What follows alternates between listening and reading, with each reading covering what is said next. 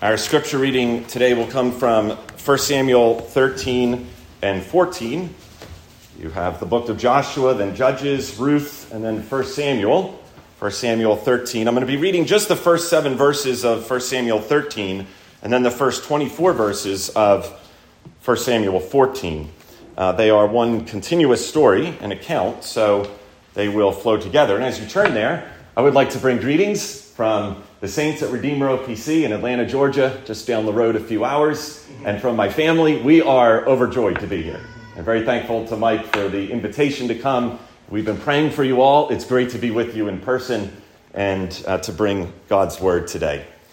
1 Samuel chapter 13, verses 1 through 7, and then verses four, uh, 1 through 24 of the next chapter. It is a longer portion of Scripture. If it's easier to pay attention and sit, there's, I'm not going to be concerned about that. It's much more important that you hear and understand the Word of God. Saul reigned one year, and when he had reigned two years over Israel, Saul chose for himself 3,000 men of Israel. 2,000 were with Saul in Michmash and in the mountains of Bethel, and a thousand were with Jonathan in Gibeah of Benjamin. The rest of the people he sent away, every man to his tent. And Jonathan attacked the garrison of the Philistines that was in Geba. And the Philistines heard of it. Then Saul blew the trumpet throughout all the land, saying, Let the Hebrews hear. Now all Israel heard it and said that Saul had attacked a garrison of the Philistines, and that Israel had also become an abomination to the Philistines. And the people were called together to Saul at Gilgal. Then the Philistines gathered together to fight with Israel 30,000 chariots and 6,000 horsemen and people as the sand which is on the seashore in multitude. And they came up and encamped in Michmash to the east of Bethaven.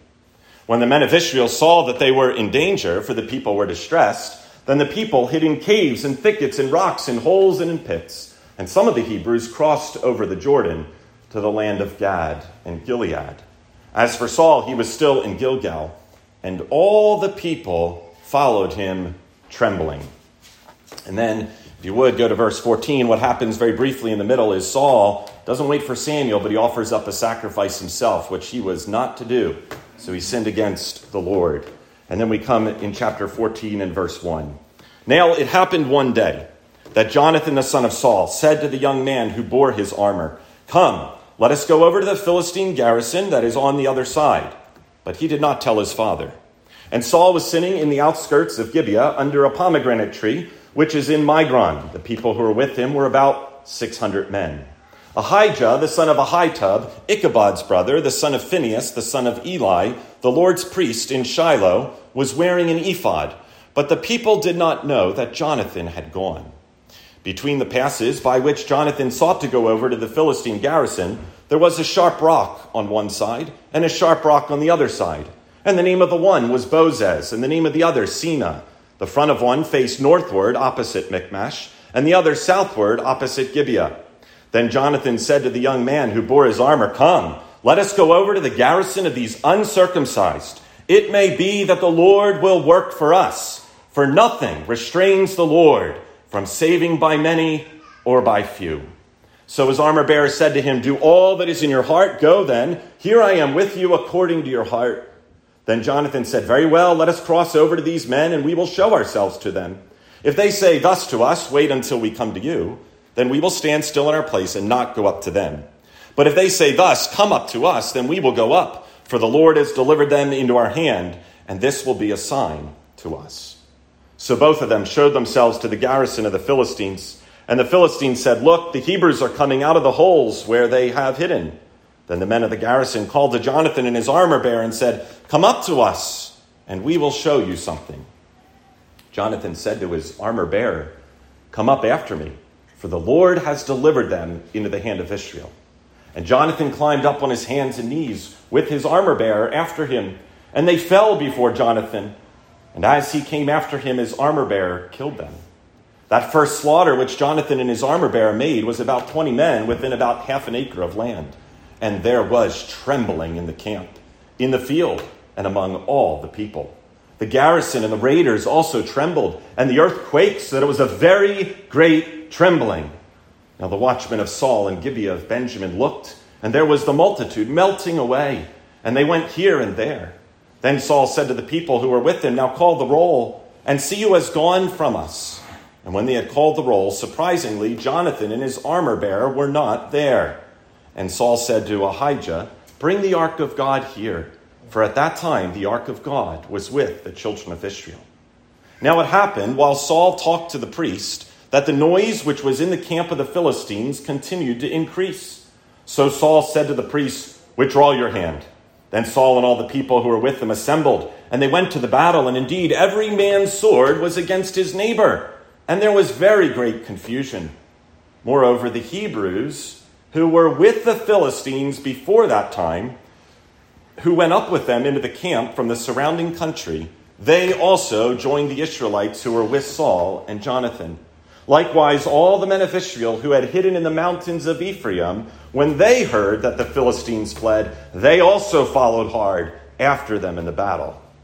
So the Lord saved Israel that day, and the battle shifted to Bethaven. The grass withereth, the flower fadeth, but the word of our God shall stand forever. You may be seated.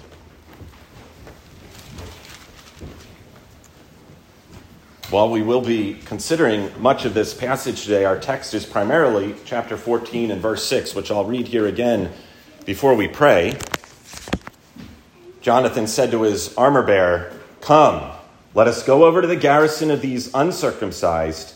It may be that the Lord will work for us, for nothing restrains the Lord from saving by many or by few. Let us pray. O Lord our God, your servants are listening. We ask that you would now speak to us by your word and spirit, and we pray this in Jesus' name. Amen. The Philistines. What comes to mind when you think of the Philistines? Perhaps, children, when you hear the Philistines, you might immediately go to one of those greatest of all Old Testament historical accounts David and Goliath. You remember, Goliath was that great giant from the city of Gath, a city of the Philistines. And by the hands of one young shepherd boy, the Lord brought down that great giant of the Philistines. Philistines were always a thorn in the side of Israel. The Israelites, when they went into Canaan, they were to get rid of all the Canaanites, and they stopped doing that shortly after the days of Joshua.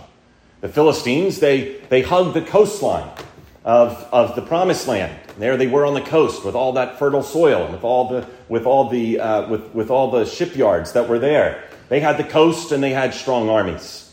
Uh, perhaps you might think of Samson, who fought against the Philistines all his days and had great triumphs over the Philistines, even at one time killing a thousand Philistines with the jawbone of an ox. But you know, you can go before the judges and before the Israelites were known as the Israelites. You can go back to Jacob and to Abraham and to Isaac. And Isaac was in the land of the Philistines, wandering after his father's death. And Isaac went to the wells that his father had dug, and he had a problem. The wells were all filled up. The Philistines had filled up the wells that Abraham had dug. And Isaac had to go dig them again because those great enemies of Israel had filled them up and stopped the water. Well, the text of Scripture comes to us today with this word for the Philistines uncircumcised. We might understand from this in the Old Testament scripture what's being said here is ungodly, apart from God. They had no portion with God, nor did he have any portion with them. They were the ungodly Philistines, and what were they doing once again but invading the people of God, invading Israel? They had a time of peace during the days of Samuel's judgment over Israel. But now that Israel has rejected not Samuel, but the Lord, they rejected the Lord by demanding for themselves a king. And now that they have that king, Saul is before them, not in the first year, but in the second year of his reign. Two years in, the Philistines have left their borders and they're coming back in once again to trample on Israel and to take it over and to attack its king. I hope we can't help but think as we read a text like this of what's going on around us today. For even as Israel was referred to as the church in the wilderness, so today we are that church once again in a wilderness, surrounded by enemies. Enemies that would seek to invade us if they could. Enemies that would seek to harm us and destroy us. Maybe not with swords and with spears and chariots and horsemen, as the Philistines went out against Israel with, but certainly they come with their lies. They come promoting pride, by which the Lord has said that pride comes before destruction. And they would tell even the Christian that they are to lift high the banner of pride. Lift high the banner of abortion, the murder of the most innocent. Just do that, church, and the world will side with you. And how many churches have done just that? They followed those that have invaded the church, and they've done exactly what the world has asked of them, and in return, they've gained nothing and they've lost everything. There was a survey done in 2021 by Lifeway Research that found that in, in that year of 2021, 4,500 churches closed their doors. Now, several thousand opened. They estimated about 3,000 opened for a net loss, by one estimate, of 1,500 churches in the United States alone. How has the enemy come in and invaded the kingdom of God in such a way? We can look around and see great former bastions of the truth, fortresses of the truth, and they're a faint shadow of what they once were. In many places, maybe take Princeton Seminary, the seminary of Charles Hodge, probably some of his books in the library here. And yet, does that seminary promote the gospel of Jesus Christ as revealed in the scripture anymore? It hasn't done so for many years. You can look at some of the great old church buildings that are around the United States in almost every city on the East Coast. How many of those great stone structures that were made to exalt God's name, how many is the gospel of Jesus Christ being promoted and proclaimed with even a small amount of truth. In many of them, rainbow flags are flying. In many of them, those that would call themselves bishops and apostles are leading people from darkness to darkness rather than from darkness to the light. It is, it can seem, perhaps sometimes it seems this way to me, that the church is very small. If we look at it just with the eyes of the flesh, we can think of it almost like a puddle in a desert. The sun is beating upon it, it's drying up. Soon, perhaps, it will be gone. Well, that was certainly the case of what it looked like in Israel in the day of Jonathan and his armor bearer. For there was a great trembling, not among the enemies of God, but among the people of God. And God would call us in this text to remember Him and the power of His glory. We are to remember Him and the power of God and remembering Him, then to have faith in Jesus Christ, having faith in Jesus Christ, then to advance in the Christian life for the glory of God, to remember Him and His power and His glory. As I was thinking about what text of Scripture to bring today and praying about that, I don't remember what it was that reminded me of this, but somehow I was reminded that today happens to be approximately the 1990th year since Pentecost. Approximately, give or take a few years. Pentecost, 50 days after Jesus rose from the dead. And you remember, we just read from that sermon on Pentecost that Peter gave in Acts chapter 2 that there were but 70 or maybe a little over 100 who were there gathered praying. And that was it. All the Christians in Jerusalem. They were but small. They were in one room. All the Christians. Maybe most of the Christians in the whole world gathered in one room, in one city, in one country. And it was there that the Holy Spirit came down upon them with power, and they spoke in tongues, which meant this they spoke in foreign languages, so that people could hear clearly in their own native language the glory and the Word of God. We must remember the power of God. Oh, that the church, every church, would remember the power and glory of God who reigns on high even today. Well, first we see in this text what led to Jonathan and his armor bearer going up, and that is the rejection of God. The people of Israel had rejected God, and therefore they were trembling. 1 Samuel 13, verse 7 said, Some of the Hebrews crossed over the Jordan to the land of Gad and Gilead. As for Saul, he was still in Gilgal, and all the people followed him trembling. Why were the people of God trembling? They should be the ones that were most confident of all people. But there they were trembling because they and their king had rejected God. There's the first reason. But also because they looked out at what was coming upon them. And what an army. Very rare in ancient military history to have more chariots than cavalry. Chariots were to bring this great, this great strike and terror upon the foot soldiers, and then the cavalry would come in behind them, and then the foot soldiers would sweep it all up. The Philistines are so powerful, they have 30,000 chariots and 6,000 cavalry. There's so many foot soldiers that have invaded Israel, the Bible doesn't even number them. And this is interesting because when Jehoshaphat is invaded later on in Israel's history, the Bible numbers them up to a million. God numbers them up to a million. Maybe here, more than one million Philistines that are coming against them. The scripture just says more than the sand of the sea for number. That's the force that's coming upon them. For that reason, Israel surround, gathered around Saul, they tremble. There was another reason, we didn't read it, it's at the end of chapter 13, and that is um, maybe the most profound reason of all. There were no standard weapons in Israel, there were no blacksmiths in Israel. The Philistines had removed all the blacksmiths to the land of the Philistines. So that if any farmer needed his farming tools to be sharpened, they had to go to the Philistines. Why? Because the Philistines were disarming Israel. The, the, Israel had had great victories over the Philistines in years past. Maybe it could happen again. So the Philistines got smart and they said, We are not going to let you have any blacksmiths, so that you can't have any swords or spears or weapons of war. There were two swords in all the army of Israel one with King Saul, one with Jonathan his son. All these reasons the people trembled.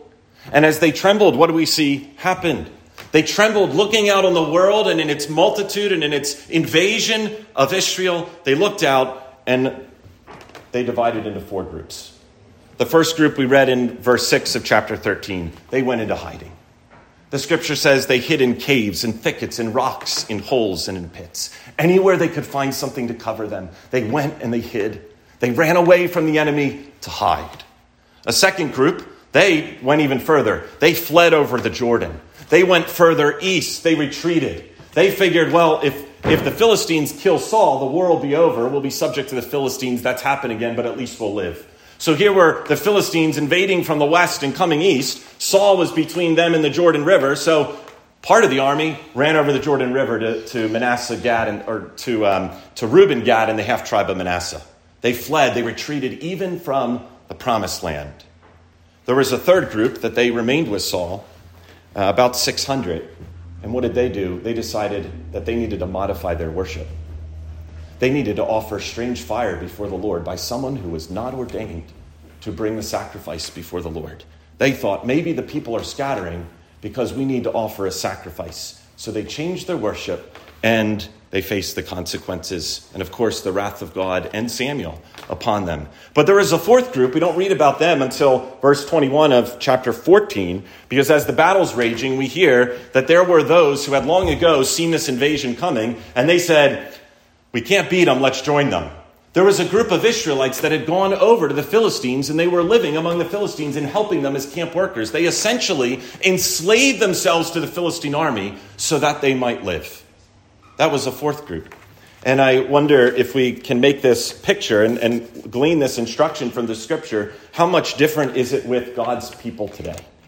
As the world comes and presses in from every side, as we see seemingly new things that shock us from a nature of sin almost every week, as we see things um, that when I was a kid, which doesn't seem that long ago to me, I would never have imagined to see the things that my kids just hear about as normal coming from corporations and from, uh, from celebrities that are on the TV promoting sins that are should be unspeakable. And what has happened in the church? Many churches have decided to give up on doctrine, retreat from the truth of God's word.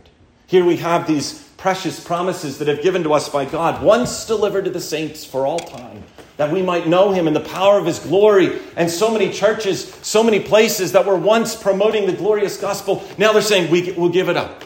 No longer will we say what scripture, what God calls sin, we won't call it sin.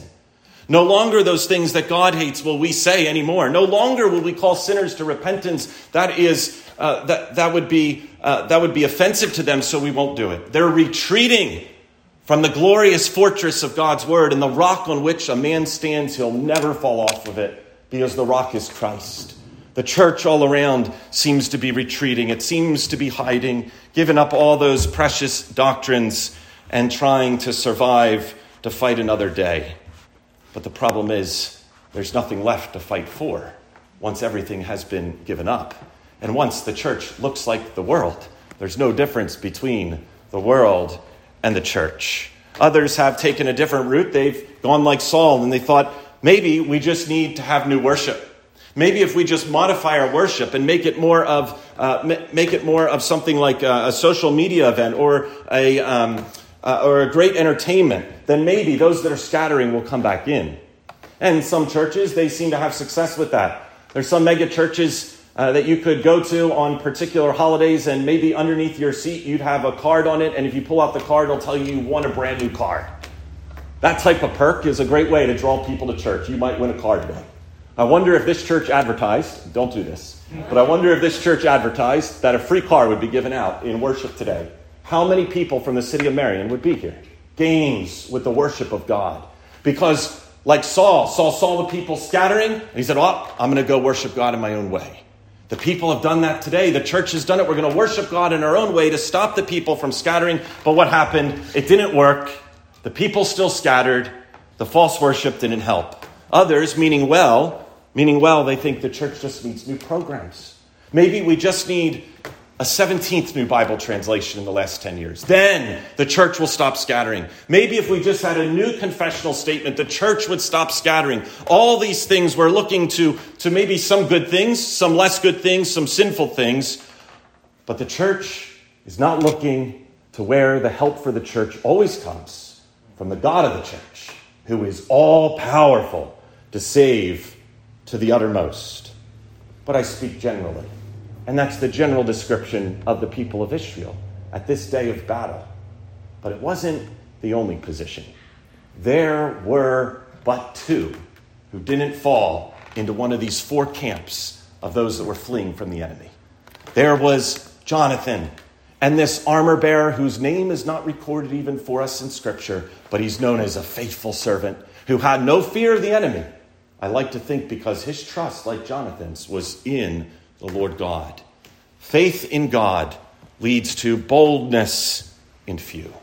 Two men who didn't flee, hide, worship falsely, but went forth. Jonathan and his armor bearer. Jonathan sees the great armies coming before him, and he doesn't go and hide. He says, This is an opportunity for the Lord to work.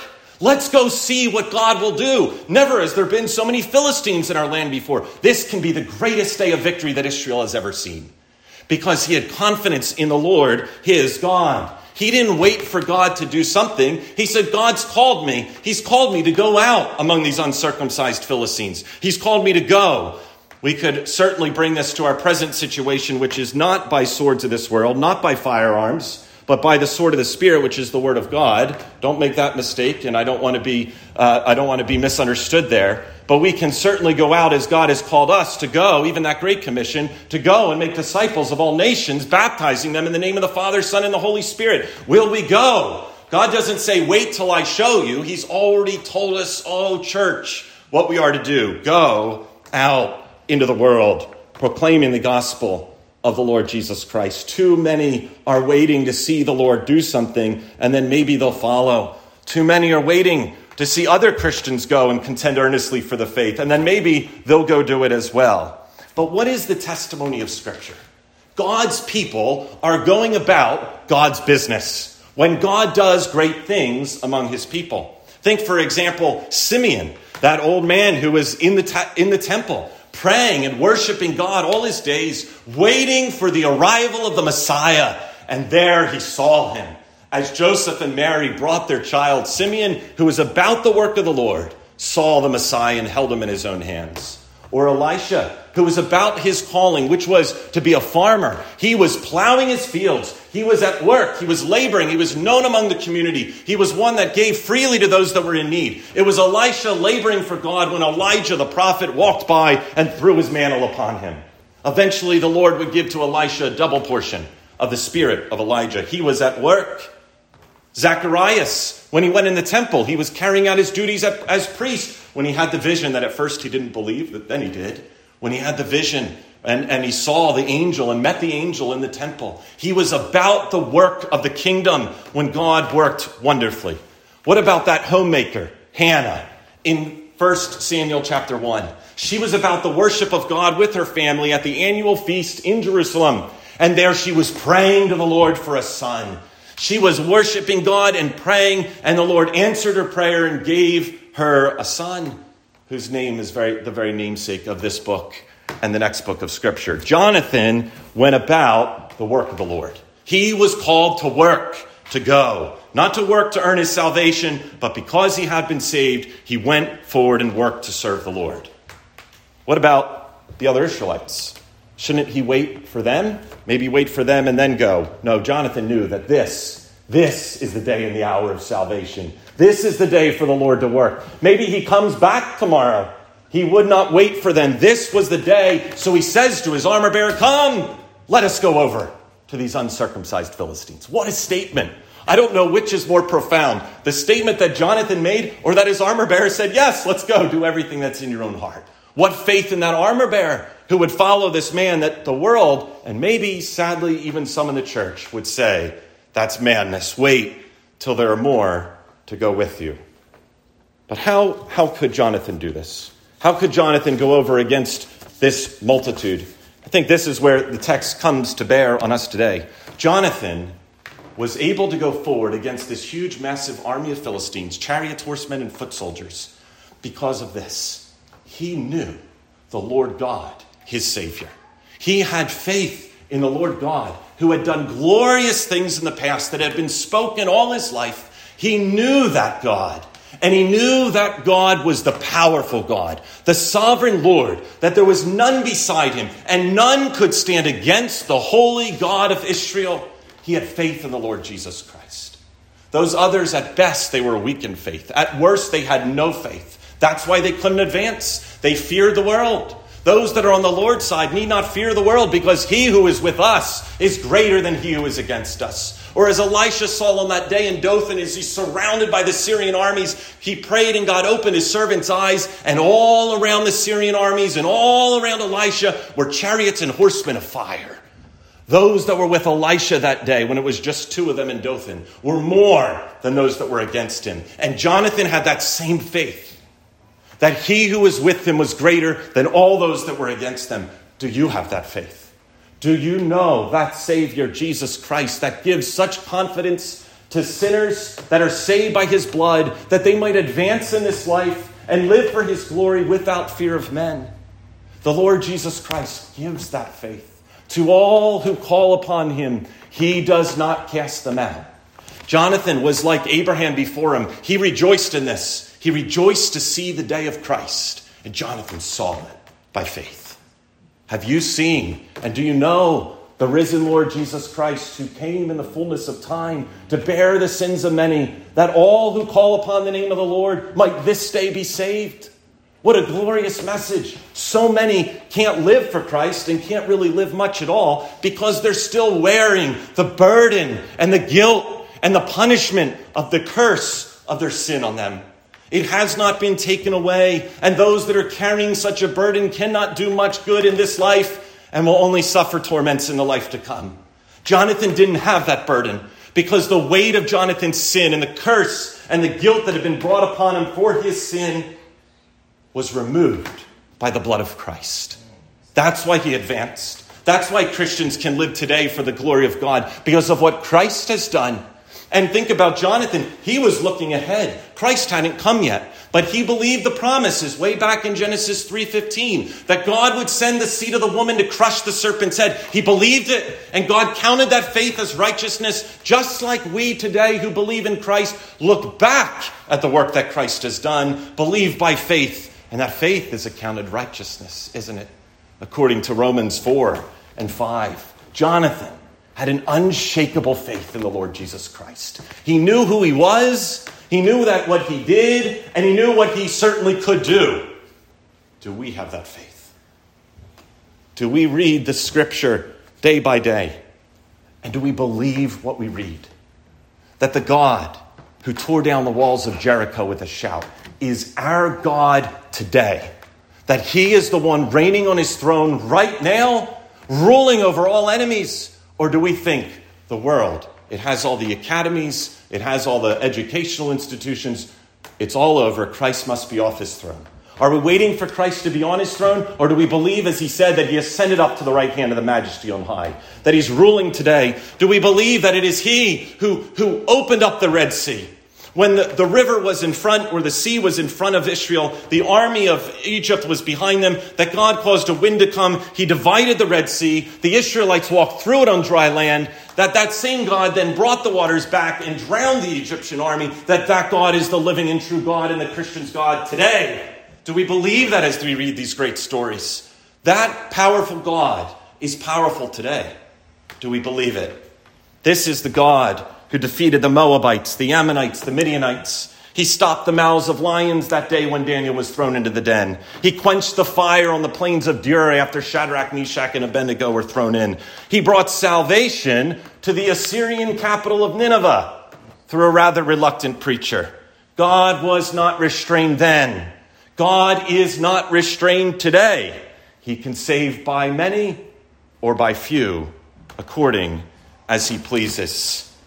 There is a great call here that we not look to the right and to the left to see who else will go. Oh, yes, I can tell you, it is a great encouragement and confidence for me to advance in the cause for Christ when I see my brothers and sisters advancing as well.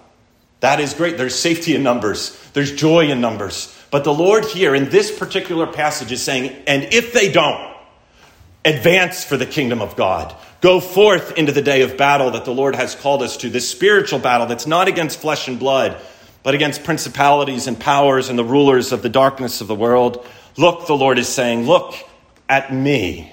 I am the powerful God. I am the one that is, and there is none beside me. Do you believe it? Then look to me and follow me. We look to Jesus, the author and finisher of our faith, as Hebrews 12 tells us.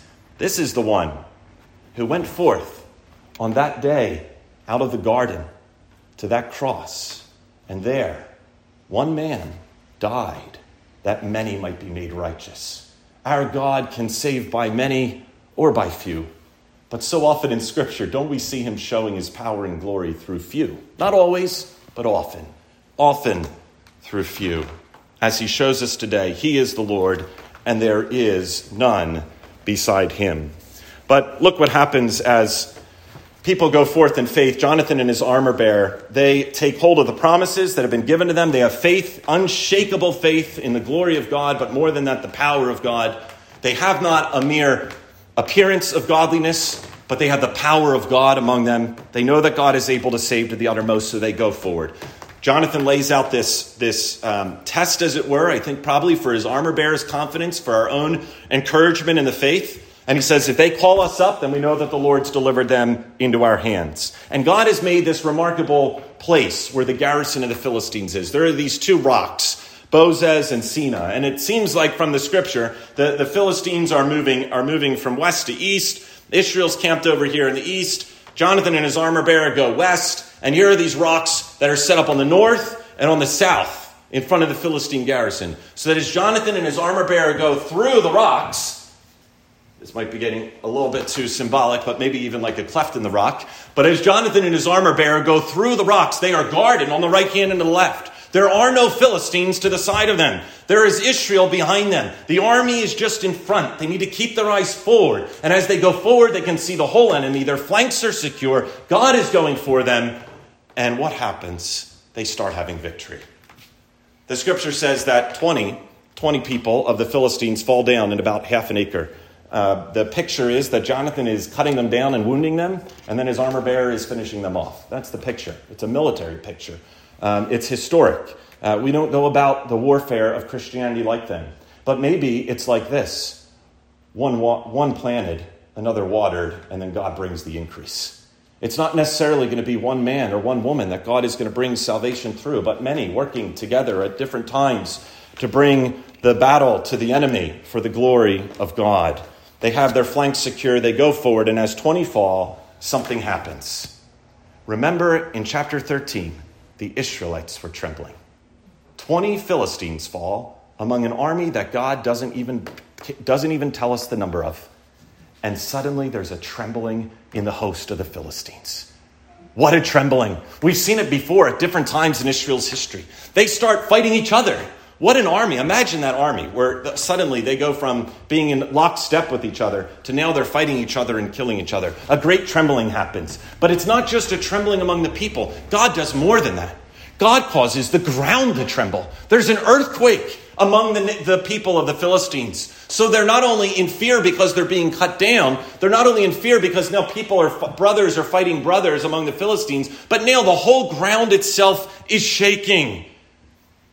Because two men went forth in faith in the power and majesty of God Almighty, and they are now seeing the salvation of their God. But I think what's most fascinating that we should draw our attention to today is not so much even what happens among the Philistines but what happens among Israel as two men go forward in faith? There were all these groups doing different things because of their fear. As two go forward in faith and see the enemy fall in the smallest amount, 20 men is nothing. You could have an accident that kills 20 men in an army of over a million. 20 men is small, and I don't mean to minimize life, but you get the picture here of a military, an army at war. 20 men is small, but it's 20 men that have been cut down by the faith of two. And as Israel sees this happening, the scripture tells us the ones that were in hiding, they came out. The ones that were worshiping falsely, they revived, at least for a bit. The ones that had even gone over and were now living in the Philistine camp, maybe as their slaves, they take up their swords and they rally around the banner of Jonathan and his armor bearer.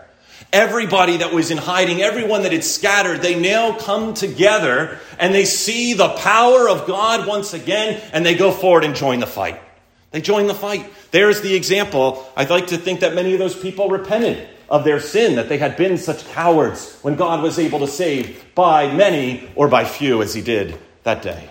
All of Israel revived, as it were, and they came out to the fight.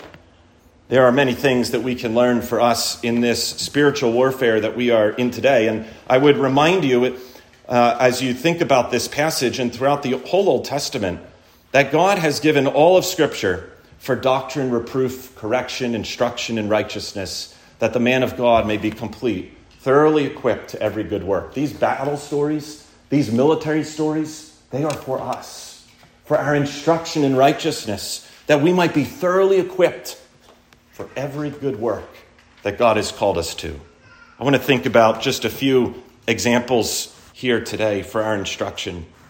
Does God need all the churches of the world, or even a single denomination like the Orthodox Presbyterian Church, to be of one mind before bringing a great religion, great idols of the world, great philosophies of men down to nothing?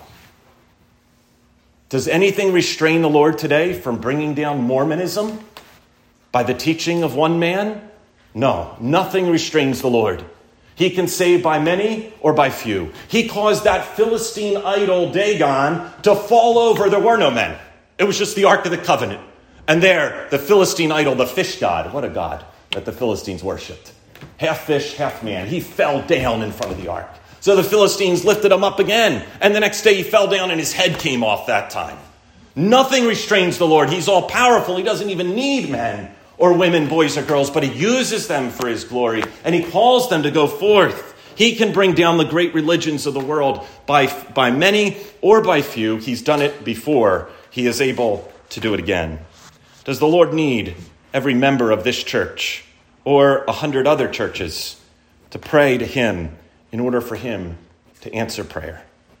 Should you stop praying because you're worried that your neighbor in the pew might not be praying with you on those same things? Should you stop praying because you think you're the only church, maybe in Marion or North Carolina, that's praying for God to revive the nation? No, you keep praying. Joshua, one man, he prayed and the sun stood still. Never happened before, has it never happened again. One man prayed, Elijah prayed, it stopped raining. Elijah prayed on that Mount Carmel in front of all Israel, and many Gentiles, Assyrians, could see Mount Carmel from their land, and in front of Ahab and all the prophets of Baal. He prayed, and no sooner had he finished praying, and God sent fire down from heaven. And a people that was worshiping Baal, they fell down on their knees before the living and the true God, and they said, Behold, the Lord is God, the Lord, He is God. One man prayed, many, many came and repented before the Lord. Hezekiah prayed, as the Assyrian armies were assembled like the sand of the seashore once again around Jerusalem, and God sent that angel, and 186,000 died in one night. Hezekiah prayed. We mentioned Hannah, I'll mention her again. One woman prayed. God gave to her a child that the Lord would use mightily in his kingdom, for nothing restrains the Lord from saving by many or by few. The effectual, fervent prayer of a righteous man avails much. Singular the effectual, fervent prayer of a righteous woman, a righteous child, it avails much before the Lord. Cease not in prayer. Nothing restrains the Lord. He is too powerful. He can save by many or by few. So press forth in prayer, dear saints. What of the work of the church today? What of the saving of souls? Does the Lord need every church to be preaching revival messages? Every minister to be proclaiming the pure gospel? Or can he use, like he did 500 years ago, one rather vulgar monk from a small city in Germany to cause a revival that would spread throughout not only the whole country, but even to the end of the world, and we are beneficiaries of that revival today. One man. Can God use not one, cannot the Lord use one man such as Tyndale to translate the scriptures into the common tongues so that a little plowboy in England would know more of the scripture than the very bishop of London or the pope of Rome. One man the Lord used there. Hasn't the Lord used Luther and Tyndale, Huss, Augustine? We could go on and on and bring it into the modern day. Men like Spurgeon and Lloyd Jones and Machen, who the Lord used at different times. Many other men were around them. Did they have a different spirit of God than we have today? Did they have it? Of course not. That same spirit that was with Spurgeon as he preached to sometimes over 20,000 in London, that was with Whitefield when not Christian Benjamin Franklin estimated that 30,000 could hear Whitefield preach. Did he have a different spirit than we have today? No. The same spirit that was with the apostles, that was with all those famous preachers throughout the years to the present day, that spirit of God is with us. That Spirit is here. He's able to save by many or by few, by the strong or by the weak. We must go forward and proclaim that glorious gospel because the Spirit of God is with us. We must defend that glorious faith because the Spirit of God is with us. We must promote that faith because the Spirit of God is with us, and nothing restrains the Lord from saving by many or by few. And certainly that picture was there at Pentecost nearly 2,000 years ago. As the word went out, how many times did God multiply his church in one day? Over 30 times. In one day, 3,000 were baptized from many different nations who heard the gospel in their own tongue. Is God not able to save 30 times this congregation size in one day? He surely is. For nothing restrains the Lord to say by many or by few. We don't despise the day of small things, but don't we long for the day of great things? We don't despise when the church is not full, but don't we desire the church to be full? We should pray for it. The Lord is able to do it. He's done it in the past. He can do it again. When the disciples prayed for boldness in Acts chapter 4, they prayed to Jesus not for their safety from persecution. That wasn't number one. They prayed for boldness, that as they saw all the world against them, that they would stand firm on Christ and boast in his cross and the glory of his gospel, for there was no other way to glory and to heaven but through him. And what happened as they prayed? God caused the room to shake. Don't we desire God to cause his church once again to shake as his power and glory is revealed in this way, in the joy of the Lord that's found in the people of God?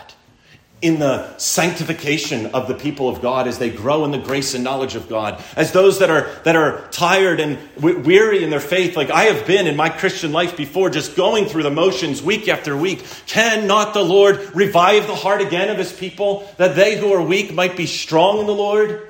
And we pray for it in this way that the church would shake once again as the sinners that are outside of it would be converted by its glorious gospel and come into it. That the trembling would happen once again in the world, that they might see the churches that they laugh at as they close one by one and thousand by thousand, as they laugh at it today, that they would no more laugh, but that they might fear the Lord God, who is bringing and filling those churches that once were almost closed and now they're alive and flourishing, that He would cause trembling in the world and as they tremble and as they look, that they might say, What is it that's going on in that place? And that as they go and they ask those questions, Christians might give an answer for the hope that's in them and say, Come and behold what wondrous things the Lord has done for me. I was lost and dead in my sins, and now I'm alive in Jesus Christ because he died on the cross for sinners. Do you know today that Lord Jesus Christ? There is no other way to peace, no other way to joy, no other way to salvation but through Jesus Christ the Lord. Two men, two men stood up against an army that was uncountable. What great salvation the Lord wrought. Oh, that God's people would stand up once again, believing these precious promises that we have in the Word, but more than that, believing the God who gave the precious promises in His Word.